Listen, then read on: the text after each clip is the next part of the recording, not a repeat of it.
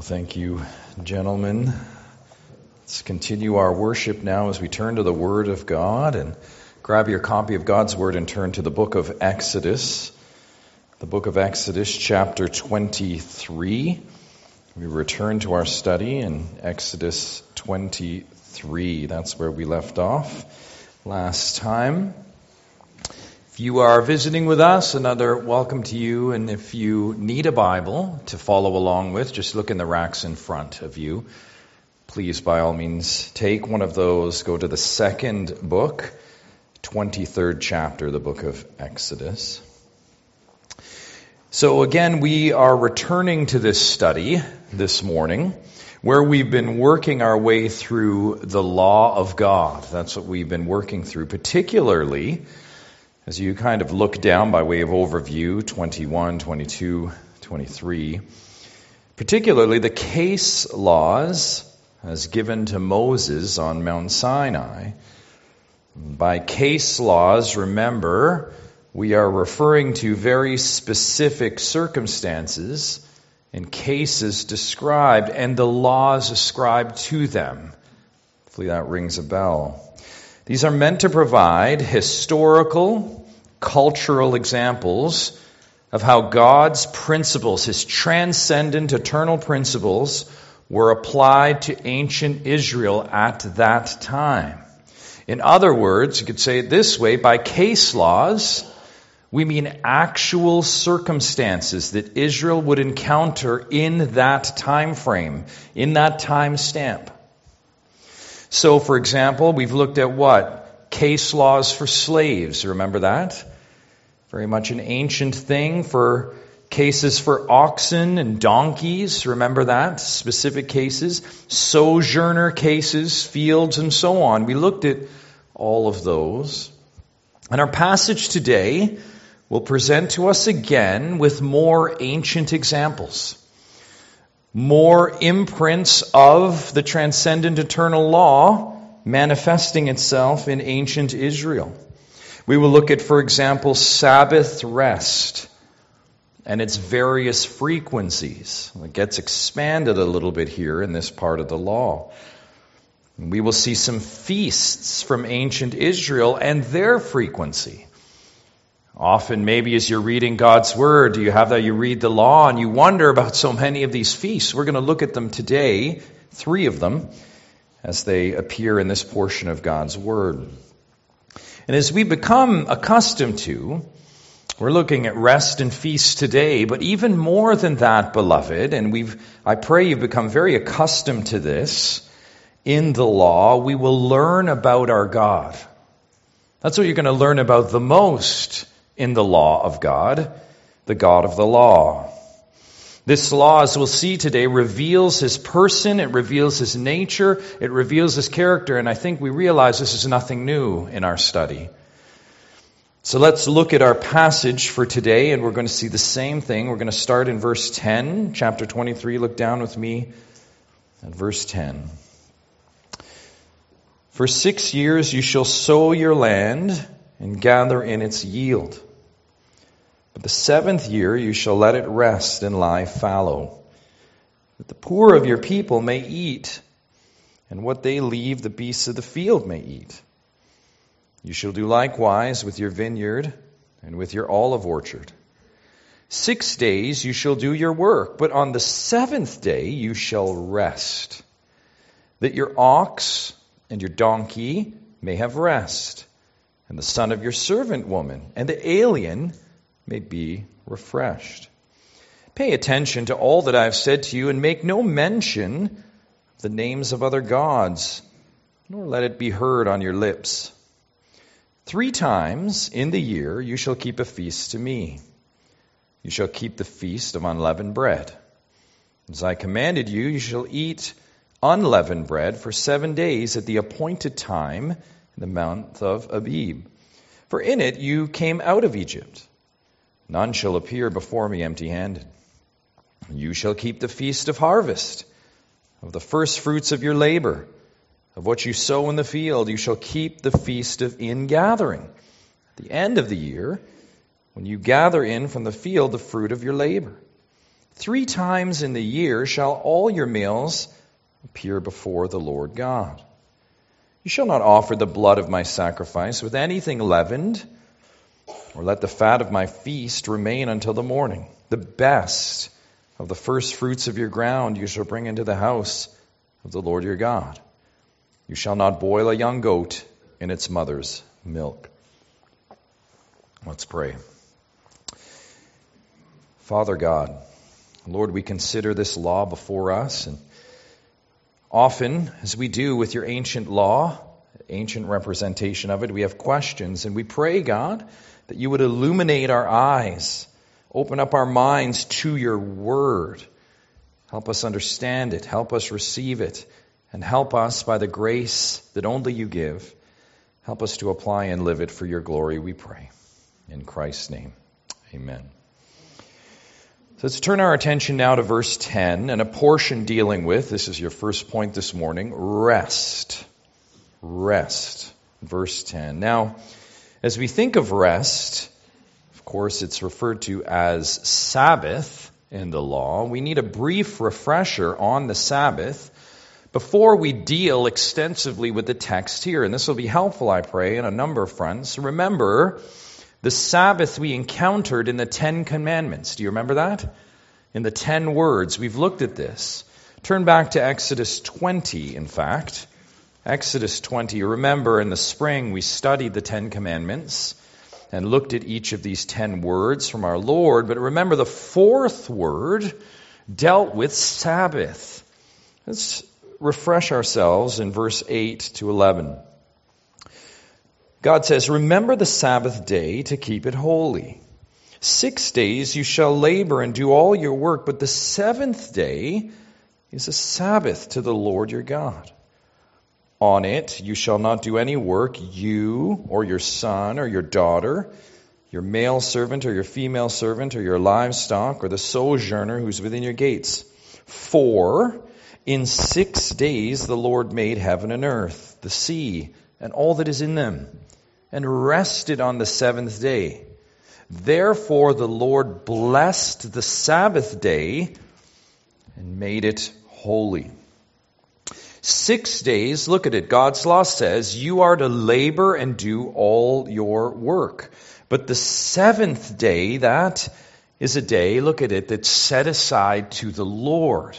Specifically, look at the text, a Sabbath to the Lord. That's direction to the Lord your God.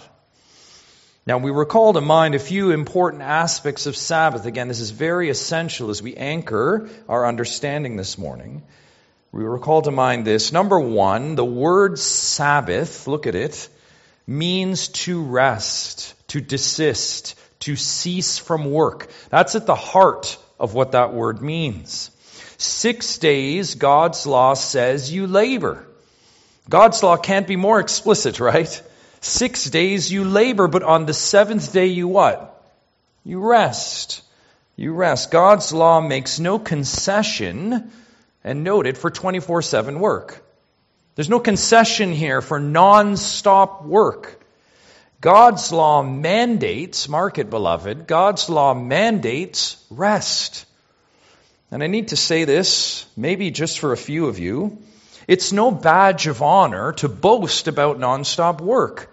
It's the modern boast, isn't it? How are you? I'm busy. It's just unstoppable. I'm busy all the time. I've got tons of things to do. It's no badge of honor to boast about that.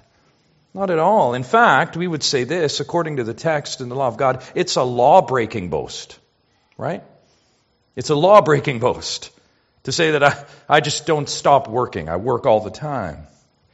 So that's one. Two, and by way of refresher, on the flip side, and secondly, that seventh day, that Sabbath, is not kick back, brain off, do nothing all day, right? We talked about that. That's the flip side. Others say, well, I get that. I need rest, and I'm just kicking it back on that seventh day. No.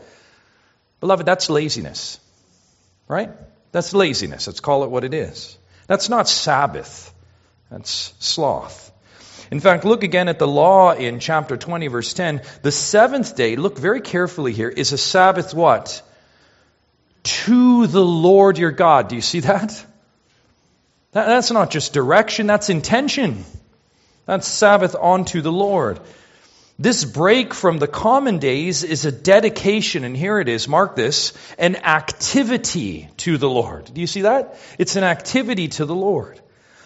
It is a holy day set aside unto Yahweh. Now we're going to come back more to this later. But by way of refresher, we just need to get it back in our minds. So that's two. Thirdly, the principle of Sabbath rest did not start with the law. I want you to look at verse 11. Jerry took us to Genesis this morning.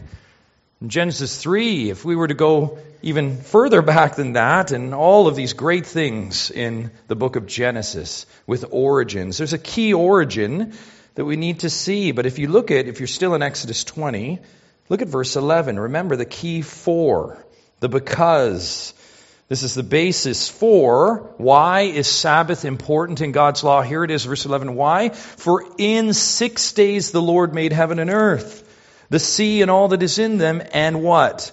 Rested on the seventh day. Therefore the Lord blessed the Sabbath day and made it holy. This is the pattern at creation. At creation, Genesis 1, as God did six days work, one day rest. As our Creator did, so do created. Do you see that? As did Creator, so do created.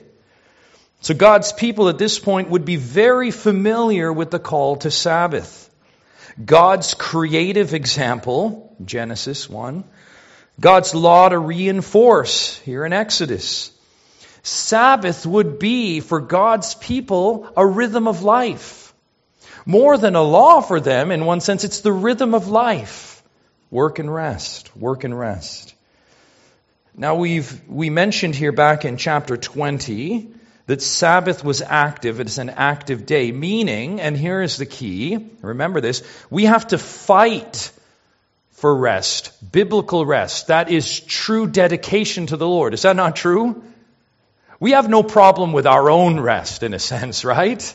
Dictating the terms of what we would do when we unplug. We have to fight for true biblical rest that is a dedication unto the Lord, and that is rest in Yahweh. That's the point. Our tendency to extremes so often causes us to miss the point of Sabbath. Is it any wonder that so many people are mystified about Sabbath, what they're to do? Because we love the extremes. Do everything, do nothing. At first and foremost, we must remember with Sabbath, it is the Lord's day. It's the Lord's day. We do not dictate the terms, God does.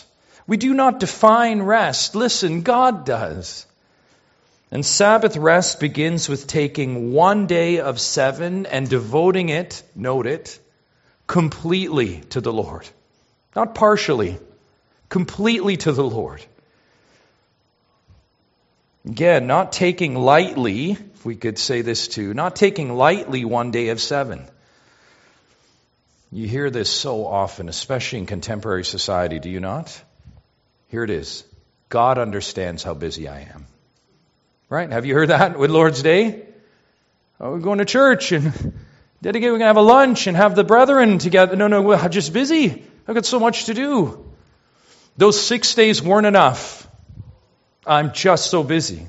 And again, it's not zoning out one day of seven and doing absolutely nothing. We talked about the wonderful sweat of Lord's Day. You know what I'm talking about? You have a meal to prepare. You have hospitality that you're just brimming, you can't wait to bring. And you're sweating it out. And you're working in that sense because it's a day dedicated to the Lord. And then I ask you often, is that not refreshing to be with the beloved? Of course. Of course. No, our efforts that day, our efforts in rest are for the Lord. That's the difference with society today. Sabbath is about a day and a time frame, and we're going to see this today. And it's about a time frame with a purpose. That's the thing. I want us to really put these two together. We live in an age where rest has no purpose. Do you know what I'm talking about? There's just no purpose to rest. Just unplug and do nothing. With Sabbath, with Yahweh, rest is all about intention. and all about purpose. And as God's people, we need to nestle that in our soul. And, and not only that, it's devoting that rest fully to the Lord. That's Sabbath. That's what we're talking about with Sabbath. And that review in mind, let's consider the text before us. Now let's go back to 23. Let's just consider the text before us. Verse 10 For six years you shall sow your land and gather in its yield, but the seventh year you shall let it rest and lie fallow, that the poor of your people may eat. And what they leave, the beasts of the field may eat. You shall do likewise with your vineyard and with your olive orchard.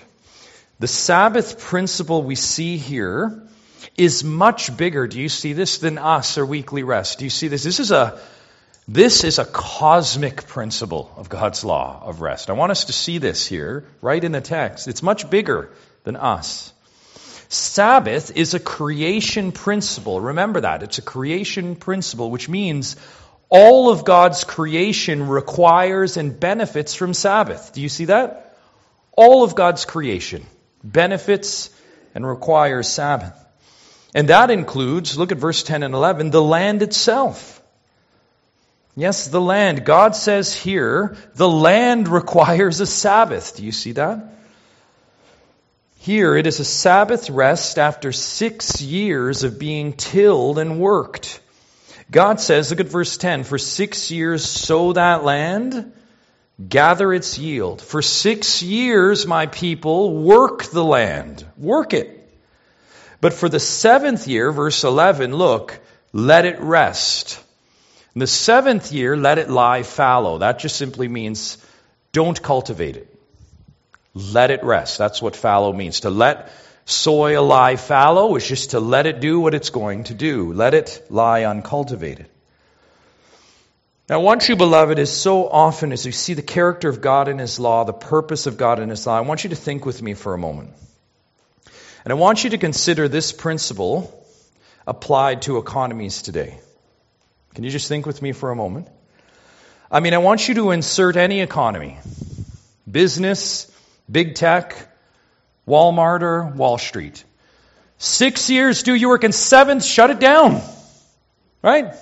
Just shut it down. It's amusing, isn't it? We can't even get far with that thought. It's bombastic to the world. The seventh year, just stop. The seventh year, just let it all rest. There's business to do, there's money to be made.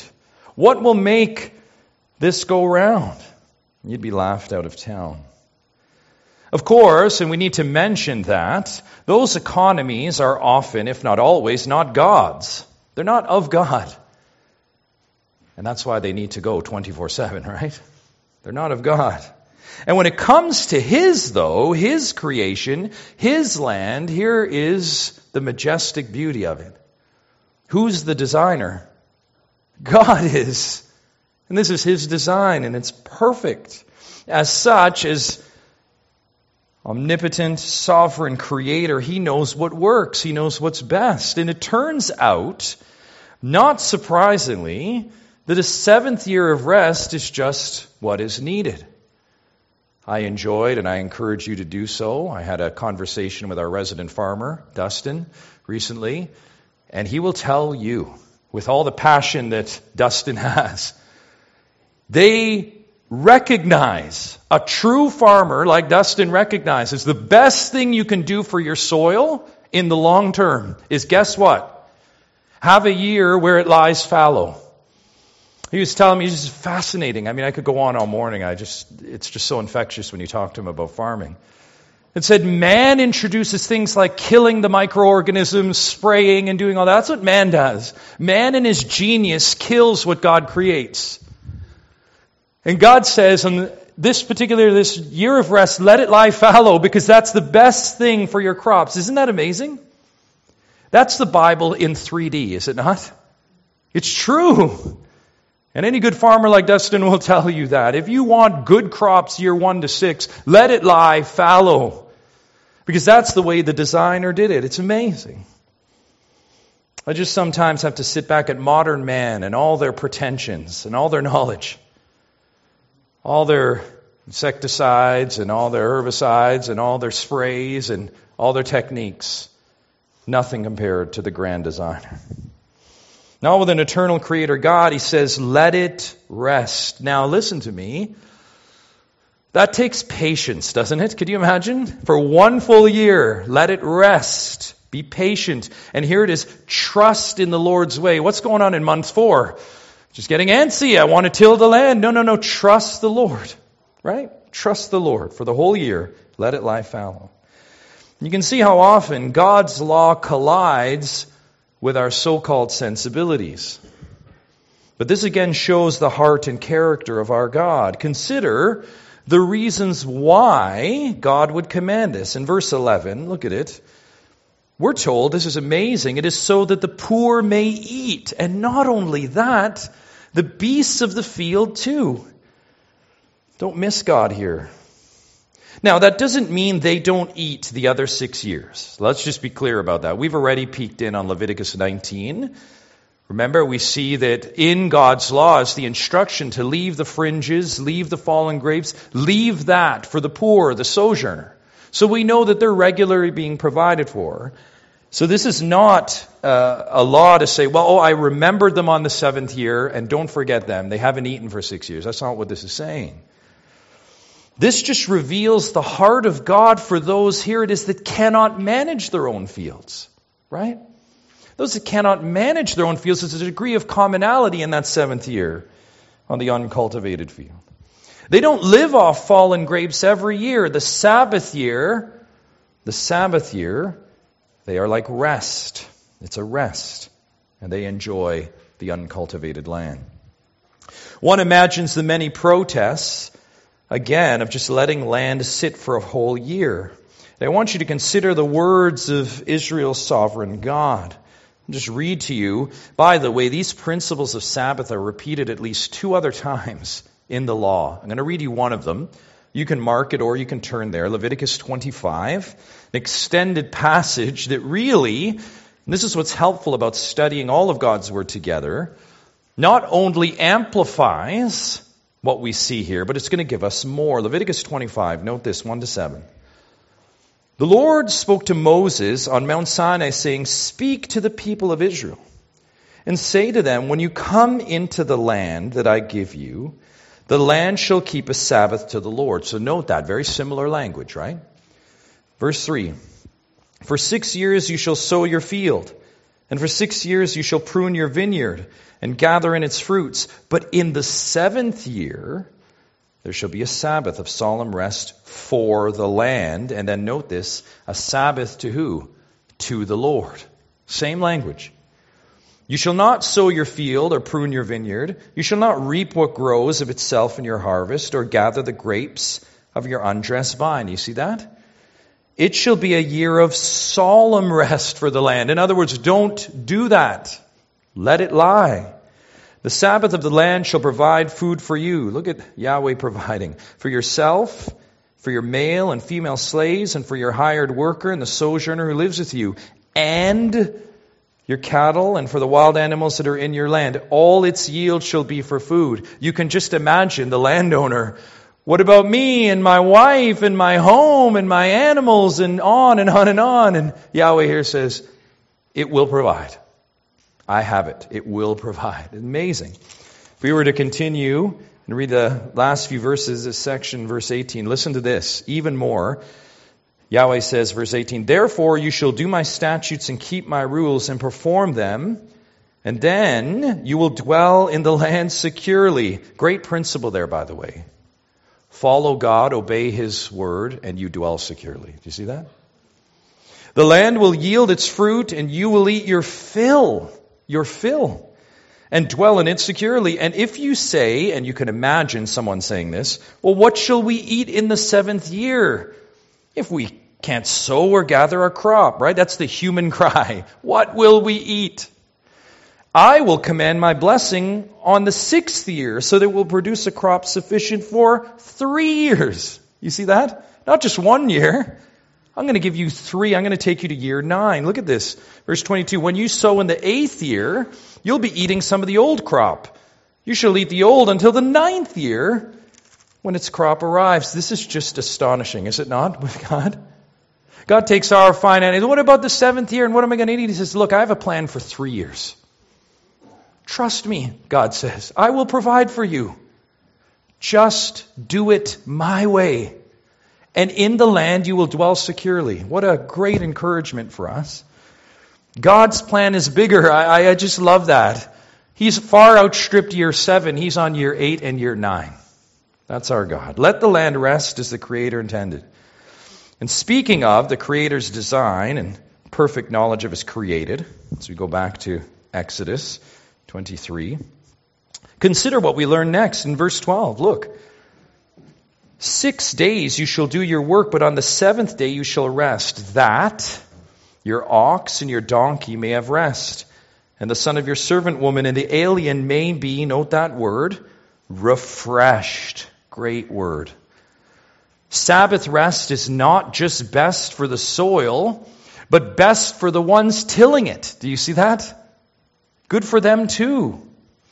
Again, we covered this in the spring, but we need the reminder here. We have six common days to work, but only one holy day to rest. And not just us. Look at verse 12.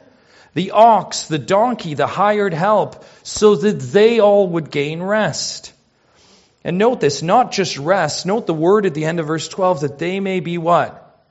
Refreshed. Yes, here we see now, we begin to unpack in God's law the multifaceted dimensions of Sabbath.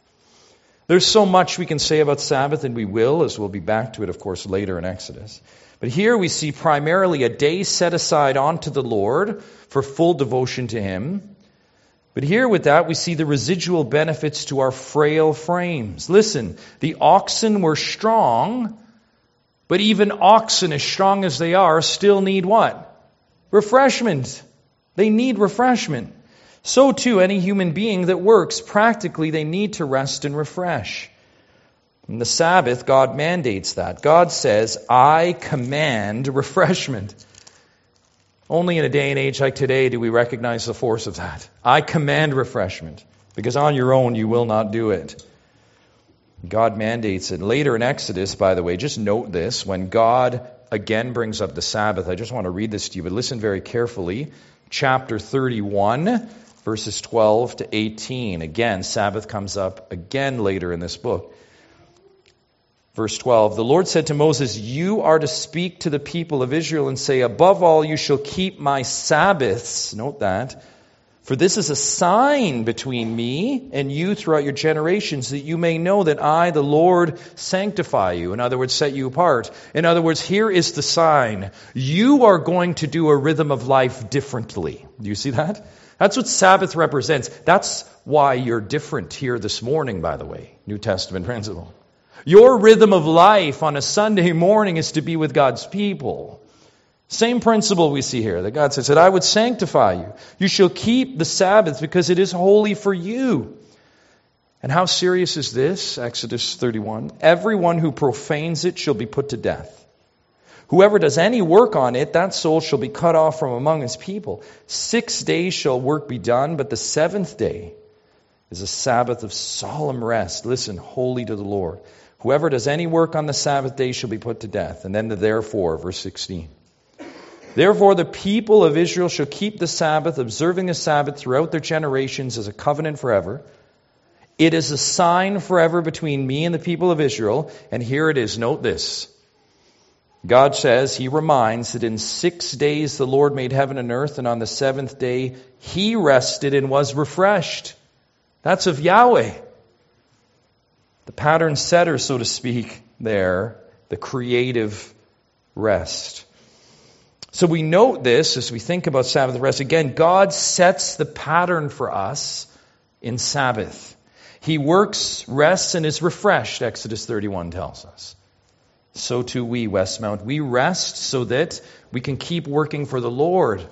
But we rest first and foremost as we follow the pattern of our Creator. God pauses here, by the way, in verse 13. You can look at it. To remind his people of who is defining these terms. This happens so often, you'll find in God's law, with these laws that are just cutting against our sensibilities. You'll often get God just put the pause button as if to say, Remember who's defining the terms. I know you don't like it. Uh, Jeremy was reminding many of us downstairs this morning, remember? Often we don't like the truth of God's word, if we're being honest, right? But it doesn't take away from the fact that it's true.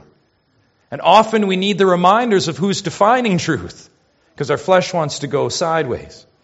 And again, I would suggest that we see how important this is in any age, not just today, but for ancient Israel. I mean, consider our struggles with work parameters, rest, and motivation. We don't like anyone defining that for us. Don't mess with my leisure and rest. In our humanness, we can lose sight of the who and the why, and this is so important. God here in His law takes a whole verse to call His people to attention. Look at verse 13. Pay attention to all that I've said to you, and make no mention of the names of other gods, nor let it be heard on your lips. Pay attention. Do not name another God on your lips. In other words, in context, it doesn't matter what standard of work and rest is around you, Israel. It doesn't matter. It doesn't matter what you're going into into Canaan. It doesn't matter what you came out of of Egypt. None of those gods and their false systems shall escape your lips. Only my economy, Yahweh says, only my way. If there will be an utterance off your lips, it's going to be my way, Yahweh says. Church, how often do we need these wake up calls? How often do we need these stark pay attentions? Well, how we get caught up is this not true? With the gods and the systems and the processes around us. I was talking to a brother this week, an elder at another church. Of course, sickness is everywhere, it seems, is it not? And he was testifying very raw, a very raw testimony to say, you know, you hear people say, God slows me down when I get sick. Right? You've heard that. And he said with tears in his eyes, he's like, I will never say that again. It's so much more than God slowing down a busy life, he said. God took my busy soul and said, You depend on me alone. You think you can run around and solve everyone's problems and do this, that, and the other. I will bring you to your knees so that you recognize who you truly depend on. My word, how that comes to life for so many of us these past few weeks, does it not? Rest is so much more than, you know what, I need a break and thank you, God, for letting this happen so I can take a break. No. Sabbath rest says everything is about Yahweh. And are you orienting your life around the one true God? Every breath in those lungs, every blood through that heart is because of me. Do you know that? Yahweh says. Sabbath rest says, I remember creation in your word. You created me. You created this. You define the terms. That's rest. True Sabbath rest is a reorientation and a recognition of who the Creator is and where we find our rest. It's not a break, it's a devotion back to Him. It's rest. Sabbath is rest that says, I depend on you, God. Rest that recognizes God makes the plans. This is rest for those around you. And, church, we ask in light of this task, text, what is refreshment in your weekly, yearly rhythm? I, I ask you this this morning from my heart. Where are you finding rest these days? What is your rhythm of Sabbath? Are you feeling tired? What is your rhythm of rest? Unless your refreshment is demonstrating practical trust in God's sovereign plans for your lives, listen to me, you're not resting. You're running and running and running and running, and you don't understand why you're so tired and why you're not refreshed. Because rest has nothing to do with Yahweh and everything to do with you. No, God's creation rests His way. That's rest. Let's look at feast to wrap feast. We've looked at rest. Let's look at feasts. Three feasts in particular outlined here. Of course, the law contains more, but you will see as it relates to weekly, yearly rhythms, these make sense. Let's read them, take a closer look. Verse 14. Three times in the year you should keep a feast to me. You should keep the feast of unleavened bread. As I commanded you, you shall eat unleavened bread for seven days at the appointed time in the month of Abib. For in it you came out of Egypt. None shall appear before me empty handed. You shall keep the feast of harvest, of the first fruits of your labor, of what you sow in the field. You shall keep the feast of ingathering. The end of the year, when you gather in from the field the fruit of your labor, three times in the year shall all your males appear before the Lord God. We've already been introduced to, look at the first feast there, the feast of unleavened bread. Now, back, remember, during the first Passover, do you note Exodus 13? Do you remember that? As Israel was fleeing Egypt, do you remember Yahweh instituted this memorial feast? Unleavened bread, no leaven in the bread. There's no time for that. I'm about to deliver you from Egypt, and you're going to mark this feast for seven days following the Passover. And remember, it was a memorial feast for Israel for that time. Memorial feast to mark the quick exit out of Egypt. That was unleavened bread. Again, there was no time to lose, no time to wait for bread to rise. They were being freed. The seven day feast of unleavened bread directly followed the Passover, as mentioned. And Israel was called to mark the feast. This is in their law at the appointed time of Abib. And you say, well, what is that? Abib means green grain. It's the earliest grain that would be popping up for harvest. Appearing in the first month of the Hebrew calendar, akin to our April. That's what Abib would have been. And this first feast was at the beginning of the year, the beginning of the Israel calendar, at the most important time of the year. Passover was that. Then unleavened bread, a most important time for the Israelite, marking their deliverance from bondage. And that was the feast. And that gave way within a month or so, look at the second one, to the Feast of Harvest. That took place in late May, early June, during the Hebrew month of Sivan. So now you're, again, well into the spring, and it's also known, by the way, as the Feast of Weeks. You see that in Exodus 34, and we'll learn more about it there. It was a feast that marked, here it is, the first fruits of harvest. So the very first crops that would pop up and be ready for harvest. This is what's in view, and God says, mark it. Of course, because those first fruits are given to who?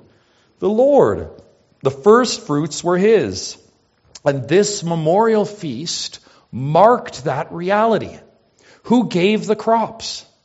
Yahweh did. Thus, first fruits are His. This memorial feast marked that. Then later, the third, in September and October during the Hebrew month of Tishri, there would have been the Feast of Ingathering. And you know this also is the Feast of Booths. See this pop up in John 7. This feast marked the harvest, and here it is the full yield of a year of plenty. That's what this feast commemorated. Now, listen, these three feasts marked, this is really important. So you think about feasts. This is what they marked and why they're showing up here together. They marked the spine of the year for Israel, the beginning of the year with the three key tent poles of the year, right? The Feast of Unleavened Bread, a feast to remember your deliverance. This is what sets your calendar, Israel, that you've been delivered. The Feast of Harvest, a feast to mark the first fruits of your ground. God's delivered you and God's providing for you. And thirdly, the Feast of Ingathering, a feast to remember the fruit of your labor, which ultimately comes from who? Yahweh.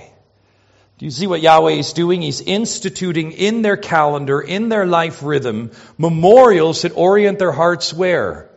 How amazing agriculture is? How, what wonderful farmers they are? What is it? It's to recognize Yahweh, the deliverer, the provider, the gatherer. And here are the details you can't miss. Look at verse 17. Three times in the year shall all your males appear before the Lord God. That would have been the tabernacle, soon to be built, and later the temple. And with these feasts, the call is look at this, not just to feast in your house and enjoy it. Can we really grab this? This is not just feast in your house, and enjoy it. No, the feasts, the feasts are where the family heads appear, the males before the Lord God. This is not personal feasting. Do you see this? This is not just, you know, crack that pinata out in your house and just have at it. Have a personal feast. This is not do it up and do it your way, however you do it in your house. No, beloved, no. The feast with God is a feast before Him.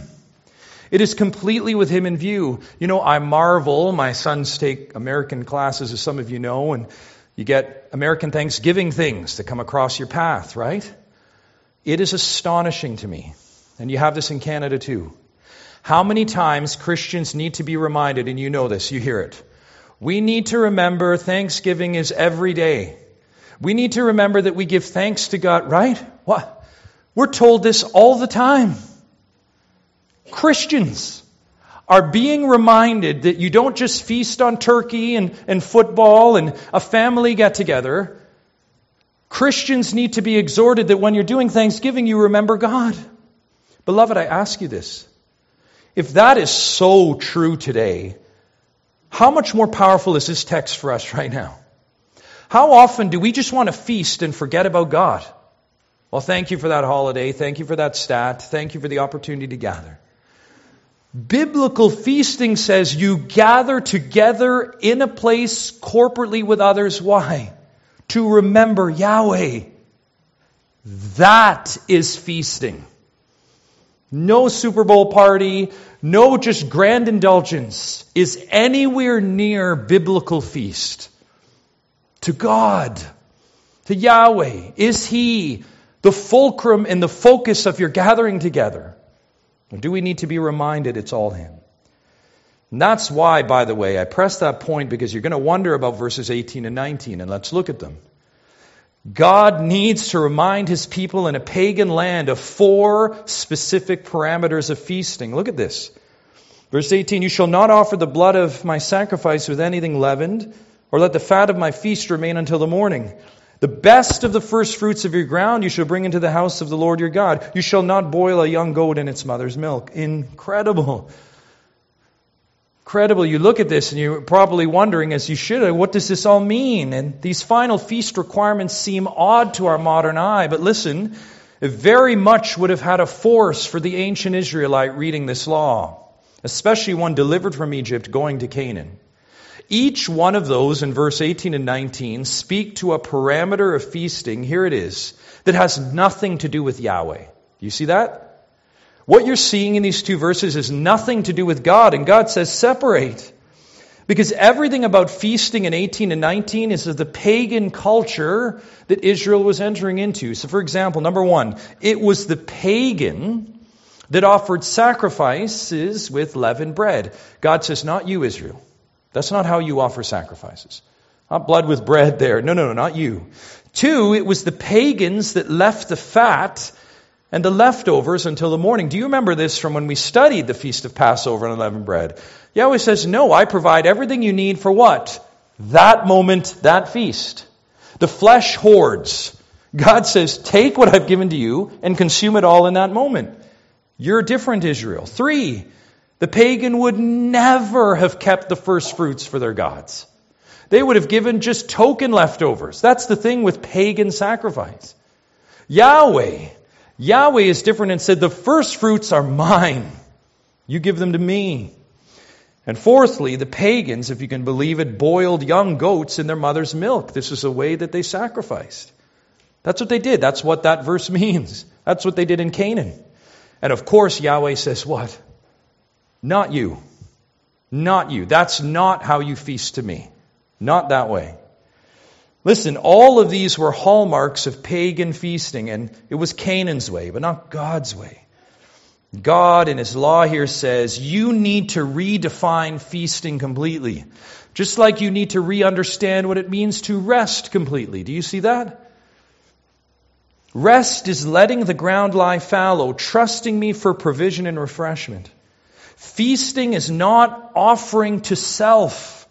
Feasting is putting Yahweh front and center, gathering for Him, not for us.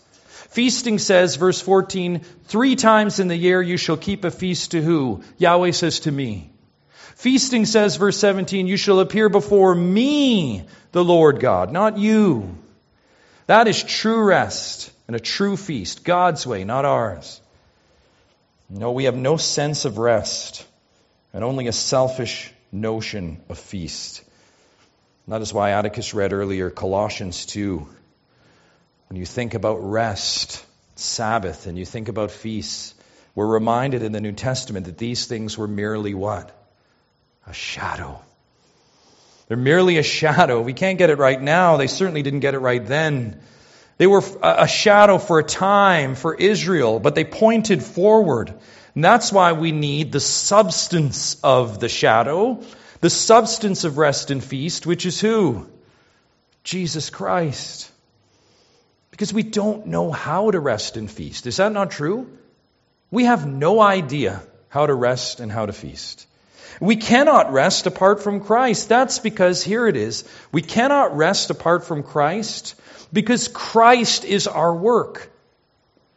Read Hebrews 10, parts of Hebrews 10 this morning. He is our work. That's why we can draw near. Not because of something we've done, but because of all of what Christ has done. His sacrificial work is the only work that can earn us any true rest. I hope you know that this morning. To attempt to rest anywhere else but in Christ alone is futile work because there is no rest for that work. Do you hear me? There is no rest for that work. And that's the great paradox. Hear me, there's no rest outside of Christ. Oh, how we try, don't we? Oh, how we labor and get on that hamster wheel and want to work and we want to earn and find favor. But there's no rest for that outside of Christ. In church, there's no feast apart from Christ. That's because Christ is our feast.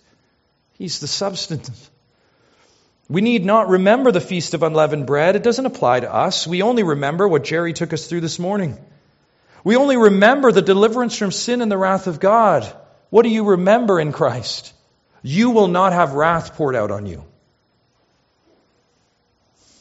We need not remember the feast of first fruits because Christ was the first fruits for us. Yes, Christ is the first fruits of the resurrection, guaranteeing ours. Can you grab that? You will overcome the grave because of Jesus Christ. 1 Corinthians 15:20 because of the first fruits. And that's why we mark Resurrection Sunday. And the Feast of Ingathering, the Feast of Booths, is no longer necessary. Israel no longer needs to remember the gathering in the wilderness because God's people no longer need to gather temporarily in temporary shelters year to year because we are now the body of Christ. Right? We gather here like this morning, but we are one body. No, the fullness of the harvest is come, and He, Christ, not us, is gathering. Christ the King has come and is calling the weary to rest in him. Matthew 11, 28. Come to me, all who labor and are heavy laden, and I will give you what? Rest, says the Savior. Christ the King has come and is calling his own to feast in him. That's the point of Colossians 2 to be joined, nourished, and knit together as one body with a growth from God. Is that not a picture? That's a feast. That's a feast. That's our ongoing feast in the body of Christ. That's rest and feast. Oh, how we seek it, but it's impossible outside of Jesus. The law pointed to Christ, and now he's come, and only now can we have true Sabbath rest and the true Savior's feast in him alone. Father, we thank you that you have given true rest and true feast in Christ. We thank you, Father, that we no longer need to labor in such futile ways, Lord, not just for earthly rest and a break and our own sense of refreshment, that we no longer need to labor, as futile as it was, to be made right with you. We thank you that you have sent the substance, Jesus Christ. We can rest in him. We can recognize him as our feast. Lord, help us to do so in these days as we are so tempted to redefine these things according to our way. God, help us, we pray. In Christ's name, amen.